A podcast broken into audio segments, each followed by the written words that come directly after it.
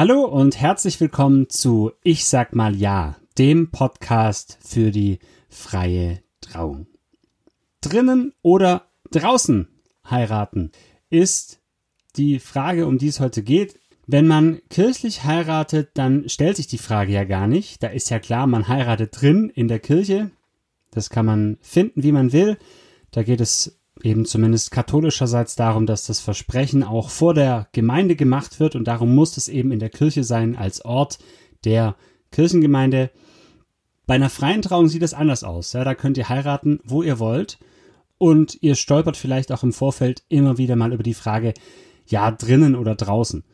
Vielleicht äh, ist die schon für euch klar, vielleicht gibt es schon einfach von der Location, die ihr habt, ist es schon ziemlich safe.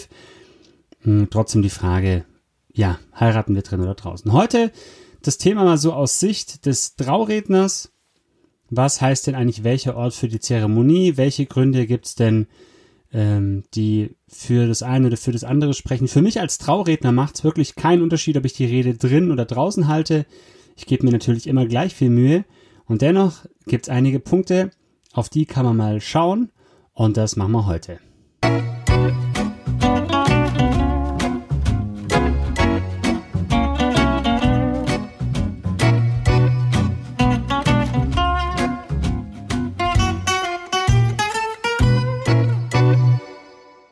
Da ist zunächst mal die Frage, was spricht denn eigentlich für eine Hochzeit drinnen? Der wichtigste Punkt natürlich ganz klar, es ist auf jeden Fall trocken. Ja, ist bei einer freien Trauung im Freien ein Punkt, den man nicht planen kann. Du kannst natürlich einen Plan B haben, na, wenn es regnet, aber wenn es regnet, dann kannst du die Trauung eben nicht am gewünschten Ort draußen machen. Und drin fällt dieser Aspekt natürlich weg. Es sei denn natürlich, gibt einen Wasserschaden oder so, dann wird es auch schwierig, aber es ist drin einfach trocken, du bist safe, du musst dir keine Gedanken machen über den Plan B, du weißt von Anfang an, okay, vielleicht fällt dann der Sektempfang im Innenhof weg, aber die Zeremonie ist auf jeden Fall trocken, da muss ich mir keine Sorgen machen. Was auch für eine freie Trauung drin spricht, ist, dass es vielleicht an der einen oder anderen Stelle etwas fokussierter ist ja, man ist in einem abgeschlossenen Raum, da sind, da ist ein Tisch, da sind Stühle, da ist eine Wand, vielleicht ein Bild. Die Menge der Eindrücke, die uns vom eigentlichen Geschehen ablenken können, ist sehr überschaubar. Das ist draußen unter Umständen anders, da hast du Blumen, Landschaft, Tiere und so weiter. Du hast ja klar einfach mehr Eindrücke, die hat man drinnen jetzt in diesem Umfang, in dieser Fülle nicht. Ich meine, klar, natürlich, wer jetzt natürlich im äh, Schloss Herren Chiemsee heiratet, da ist natürlich der Prunksaal ähm, so prall gefüllt mit Eindrücken und Gemälden. Das ist schon klar, aber ich glaube, so im Großen und Ganzen kann man sagen, dass einfach drinnen die, die Eindrücke wirklich überschaubarer sind als draußen. Und es hat drinnen mit einer Zeremonie vielleicht mitunter auch einen verbindlicheren Charakter, weil die Zeremonie dann schon durch das Setting an eine standesamtliche oder je nach Raum auch an eine kirchliche Trauung erinnert. Das kann dann schon auch feierlicher, würdevoller, ja, und auch verbindlicher wirken. Ja, also Klar, natürlich, äh, freie Trauung hat natürlich auch eine Verbindlichkeit, aber formal ergeben sich jetzt ja aus einer standesamtlichen Trauung oder auch aus einer kirchlichen Trauung auch mehr Verbindlichkeiten als aus einer freien Zeremonie, ja. Und äh, wenn man da einen entsprechenden Raum dafür hat, dann ist die Parallele eben da, zumindest optisch, und dann hat das vielleicht auch eine höhere Verbindlichkeit und auch so ein bisschen so einen feierlicheren, getrageneren Charakter. Ja. Und was auch stark für drinnen spricht, für eine freie Trauung drin, ist, dass es einfach auch privater ist. Wenn ihr zum Beispiel auf einem Weingut heiratet und da ist gerade parallel noch eine Veranstaltung, im schlimmsten Fall eine Weinprobe, oder durch die Weinberge kommt eine Wandergruppe, dann seid ihr nochmal anders in der Öffentlichkeit. Das muss man sich einfach klar machen und drinnen hat man wirklich so eine private Veranstaltung. Es sind die da, die ihr haben wollt. Da platzt erstmal keiner rein. Ja, das sind mal so ein paar Punkte, die für drinnen sprechen. Es gibt noch mehr, Gründe, aber ich glaube, das sind mal so die vier zentralen Punkte. Und jetzt die Frage, was spricht denn eigentlich für draußen?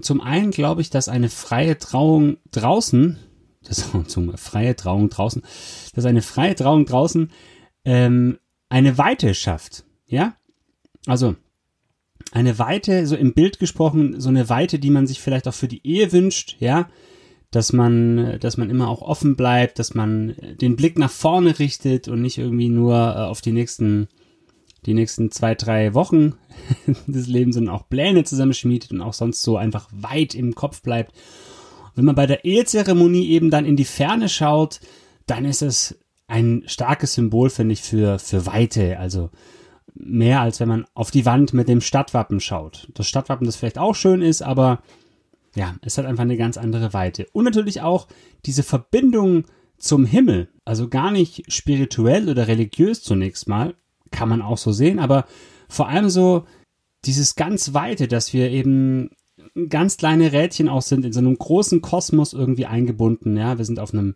Planet. Dieser Planet ist einer von vielen und wir sind, äh, ja, sind mit unseren Sorgen und so weiter eingebunden in so einen größeren Kosmos. Wir sind nicht alleine. Wir haben Freunde, wir haben Familie.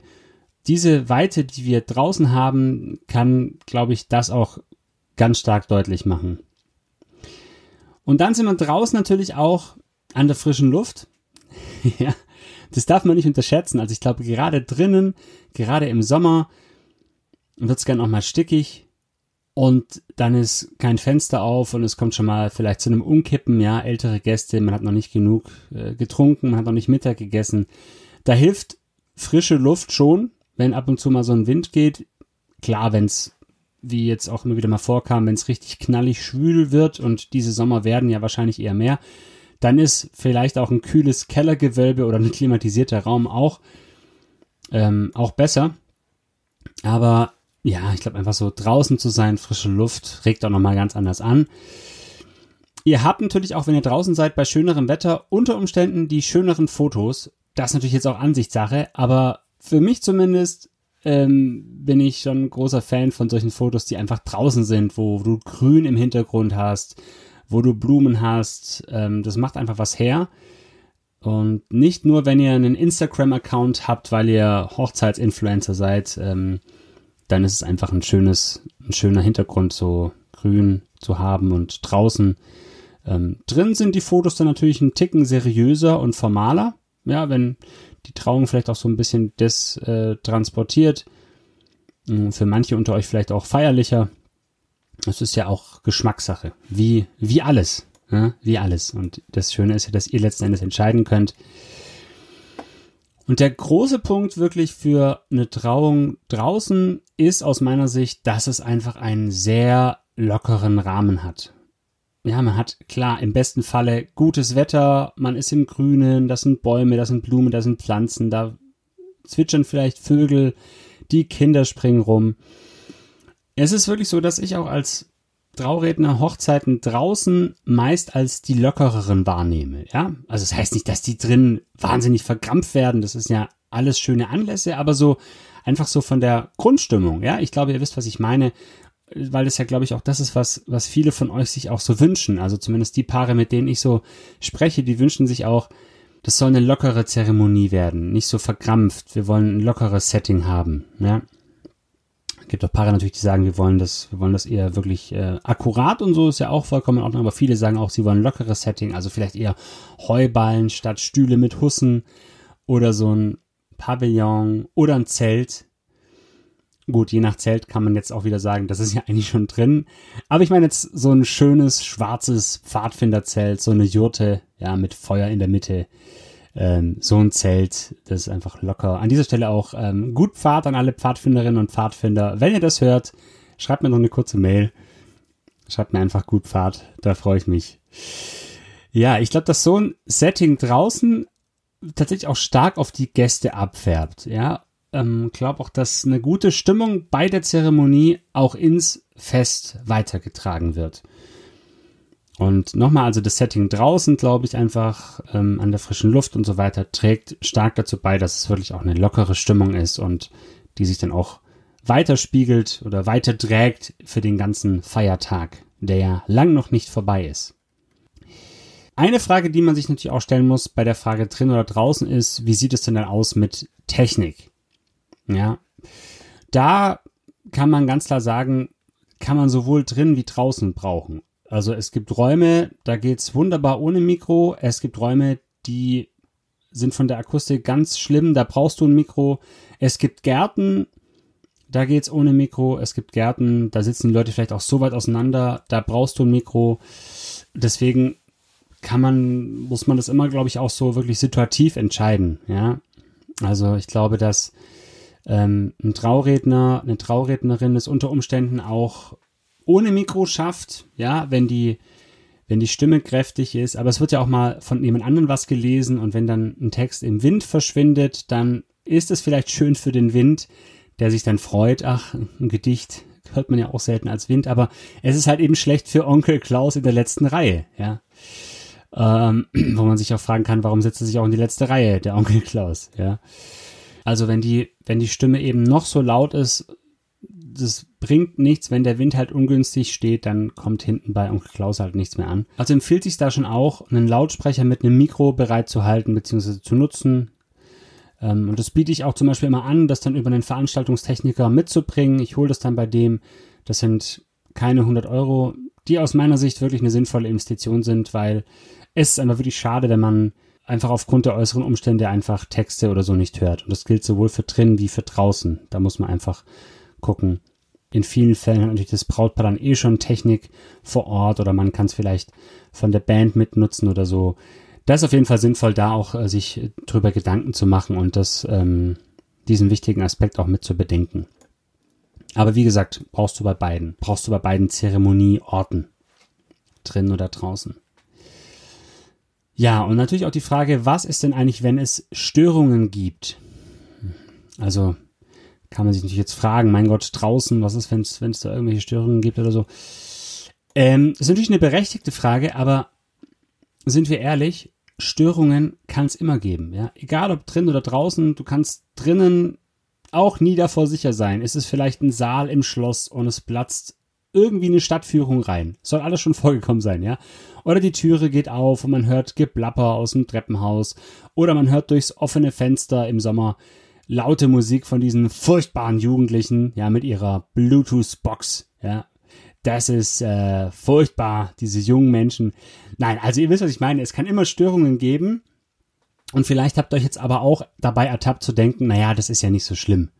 Ja, das gehört halt dazu. Und das ist meiner Meinung nach auch, glaube ich, die beste Einstellung. Ähm, wir sprechen ja von einer Trauung, von einer Zeremonie, von einer freien Zeremonie und nicht von einer mündlichen Prüfung oder von einem, von einem schriftlichen Test, wo man höchst konzentriert sein muss. Das sind alles so Sachen, die, ja, die dürfen, glaube ich, auch sein. Draußen hast du natürlich nochmal andere Faktoren, jetzt mal ganz unabhängig vom Wetter, die Störungen reinbringen können plötzlich geht ein Rasenmäher los oder ein vorbeifahrendes Auto oder ein Auto, das mit laufendem Motor in der Nähe steht. Ich würde aber fast behaupten, dass die Anzahl der potenziellen schlimmen äußeren Störungen eurer Zeremonie sehr, sehr überschaubar ist.